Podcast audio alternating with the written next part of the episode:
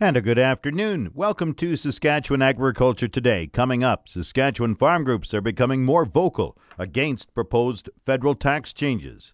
Agri-News is brought to you by the Remax Blue Chip Realty Ag Team of Marcel De Corby and Graham Toth, online at LandForSaleSask.ca. And McDougall Auctioneers Ag Division. Choose the alternative. McDougall Auctioneers for guaranteed results, online at McDougallAuction.com.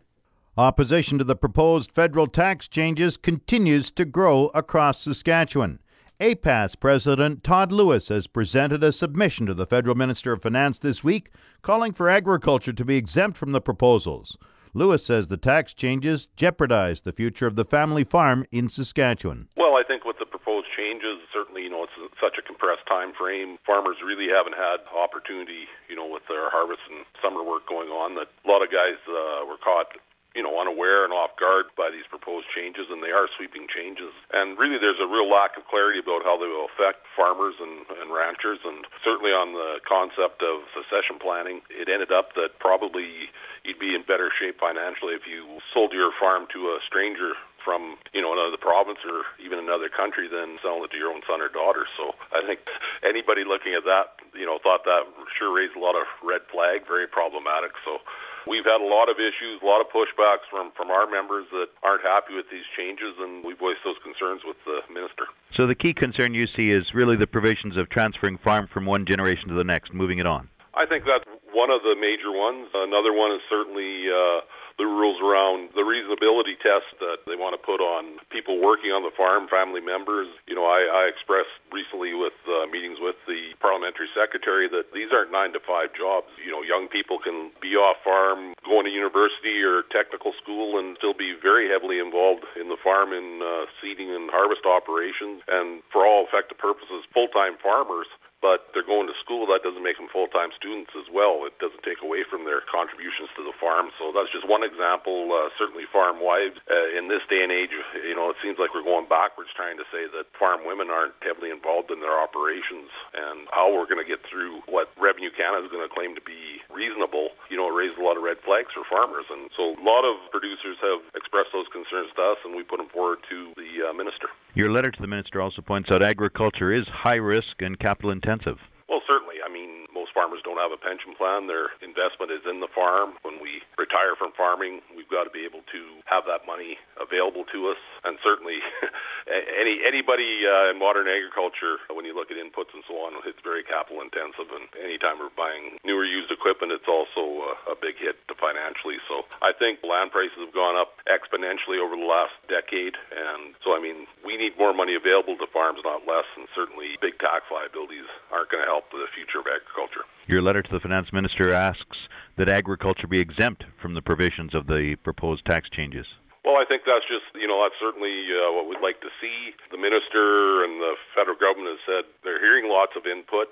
If they're listening or not, time will tell, I guess. And when the new legislation comes out, or regulations, or however they're going to try to enact some of these new policies, and what policies are going to enact are, something we're going to be keeping a close eye on. And if agriculture is exempt, I think we'd be pleased with that. Now, on another topic, the harvest is nearing completion, and we've had a fair amount of rain in the last couple of days. How much rain down on the farm near Gray, and your thoughts on it? Well, we're a little over an inch here now, I guess, between the last 72 hours, so it's a good start. Really, in our immediate district here, there's a little bit of soybeans out and flax, but other than that, I think most producers have their harvest wrapped up or awful darn close to it, and the rain sure is welcome, and we can have a nice wet October here before it frees up. That would be quite good. It's interesting, I was in Swift Current yesterday. There was snow on the ground in the valley there at Swift Current yesterday morning, and I understand west of that there was up to a foot or better snow there, and certainly some of the pictures you see about the Trans-Canada Highway, it seems awful early for that kind of snowfall, but I guess it's nice to know we can get some moisture, and we certainly needed this fall to get the soil bank or the moisture bank in the soil back up to where it needs to be for next spring. Todd Lewis farms at Gray, about 40 kilometres southeast of Regina. The Western Canadian Wheat Growers Association also sent a letter to the Federal Minister of Finance voicing stiff opposition to the proposed federal tax changes. A protest against the tax changes was held in Regina yesterday, organised by the Regina and District Chamber of Commerce and Regina and Region Homebuilders. Back in a moment. This portion of Saskatchewan Agriculture Today is brought to you by Degelman Industries. Look to Degelman for the most reliable, dependable, engineered tough equipment on the market. And brought to you by Markusen New Holland, east of Regina at Emerald Park. Visit markusen.com. The fourth round of NAFTA trade talks will be held in Washington beginning Wednesday of next week. John Maswell is Director of Government and Media Relations with the Canadian Cattlemen's Association and a close observer of the negotiations. He says there is progress, but thorny issues are still to be discussed later. One area where there's no disagreement between the three countries is the need to modernize NAFTA. Maswell uses an example of food safety regulations. Where there's issues and trade restrictions, often they revolve around the SPS world. That's sanitary, phytosanitary, so issues that are taken for health, food safety reasons. And the way the NAFTA was written in terms of its SPS chapter, it was done a certain way based on what the facts and circumstances were like 25 years ago. And since that time, we've looked at SPS issues a different way. Canada has done agreement with Europe, and we've evolved some of the provisions. Then there was the agreement with TPP, where we've evolved some of the provisions. So, Canada and the U.S., Mexico, you come into NAFTA saying we want to modernize it. Well, certainly there's things we can do differently in that chapter. We can rely a lot more on confidence that we have, that Canada and the U.S. have with each other's food safety inspection systems. We can rely on equivalence. And from there, hopefully we can get to having a more efficient border that when trucks filled with meat cross the border, they don't have to be stopped and inspected at an inspection house at the side of the road or at the other end of a bridge. We can rely on the fact that we have confidence in each other and that the inspections have been done at the point of origin. So, I'm hopeful that we're going to get to that outcome, but we got to go through the process.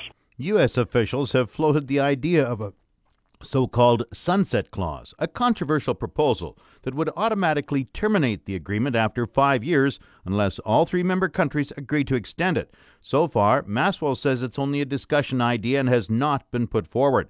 He sees it as counterproductive to long-term planning.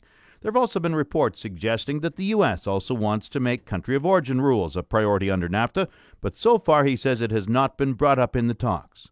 Maswell says something we have seen is the U.S. wish to eliminate the existing dispute settlement mechanism. That's what we've seen in terms of the USTR's position, that they want to relook at that dispute settlement. My view is if we want to look at dispute settlement, if anything, we want to make it stronger. There's Chapter 19 and there's Chapter 20. I think a lot of the discussion out in the public is about Chapter 19, which is a review of anti-dumping countervail decisions.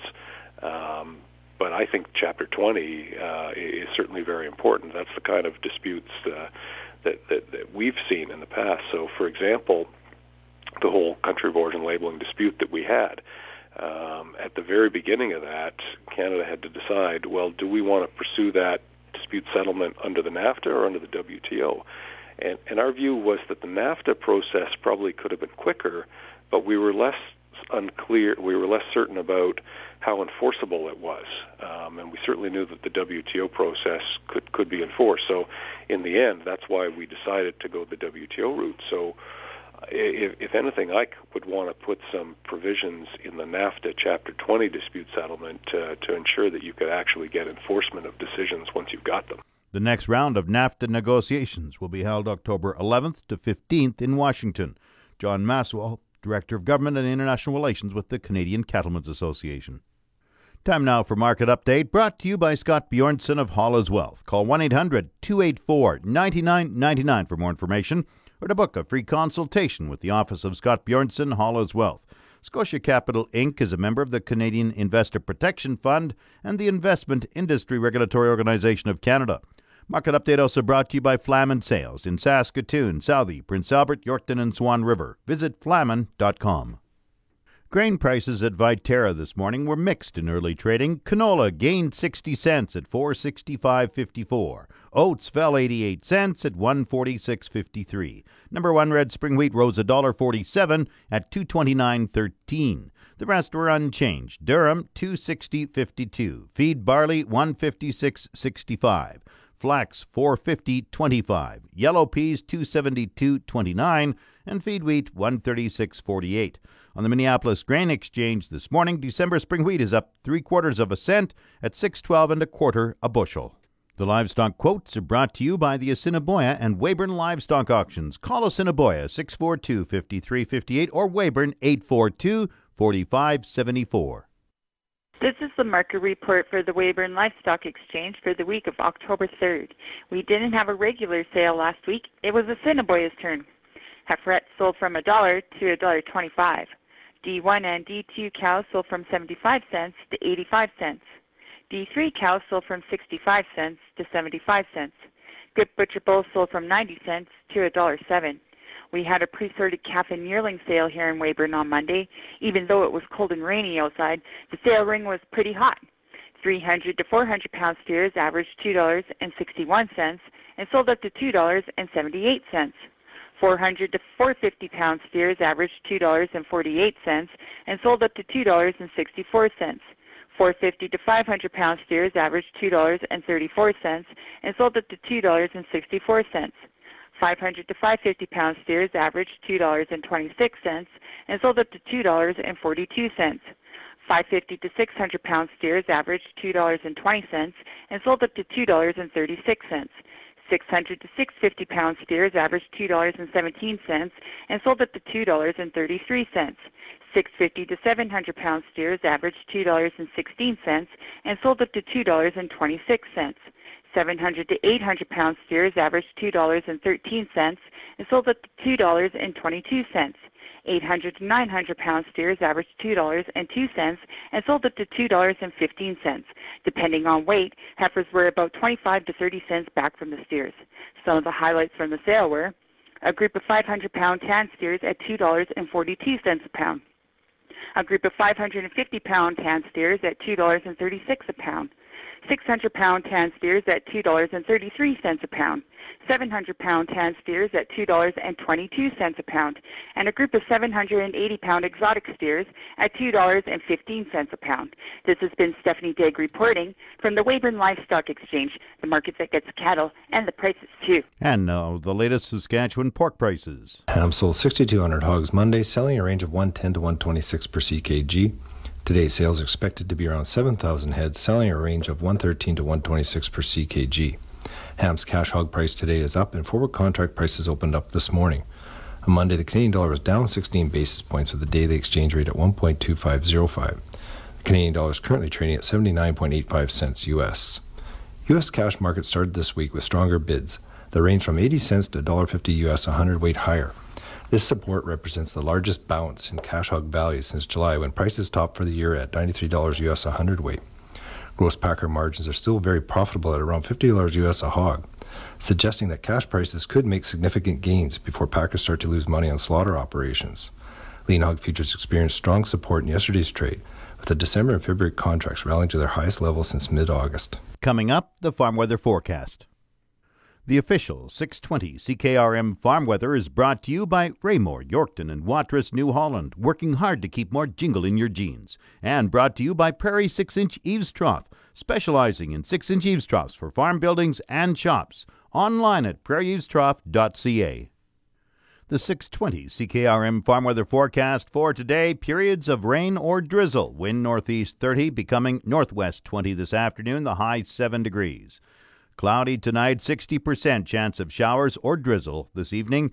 Clearing overnight, the low -1. Tomorrow, sunny skies, wind northwest 20, the high 12, the low -1. Thursday, sunny, the high 14, the low +1. Friday, sunny, the high 16, the low +4. Saturday, increasing cloudiness with a high forecast of 13, the low +1. Sunday, a mix of sun and cloud, chance of evening showers or flurries, the high 11, the low +1 on Sunday. Monday, a mix of sun and cloud, the high near 7 degrees. The normal high is 14, the normal low is 0. The sun rose at 7:02 this morning. It sets at 6:33 p.m. That's tonight. Round the province, we have Estevan and Saskatoon at 4. Swift Current is 0. Weyburn 7. Yorkton is 5. In Regina, with light drizzle, it's 5 degrees. That's 41 Fahrenheit. Winds are from the north at 24. Humidity is 89%. The barometer rising 102.1. Light drizzle and fog in Moose Jaw. It's plus 3. Winds are from the north at 30. Once again, Regina, light drizzle and 5 degrees. That's 41 Fahrenheit. That's Saskatchewan Agriculture Today. I'm Jim Smalley. Good afternoon and good farming.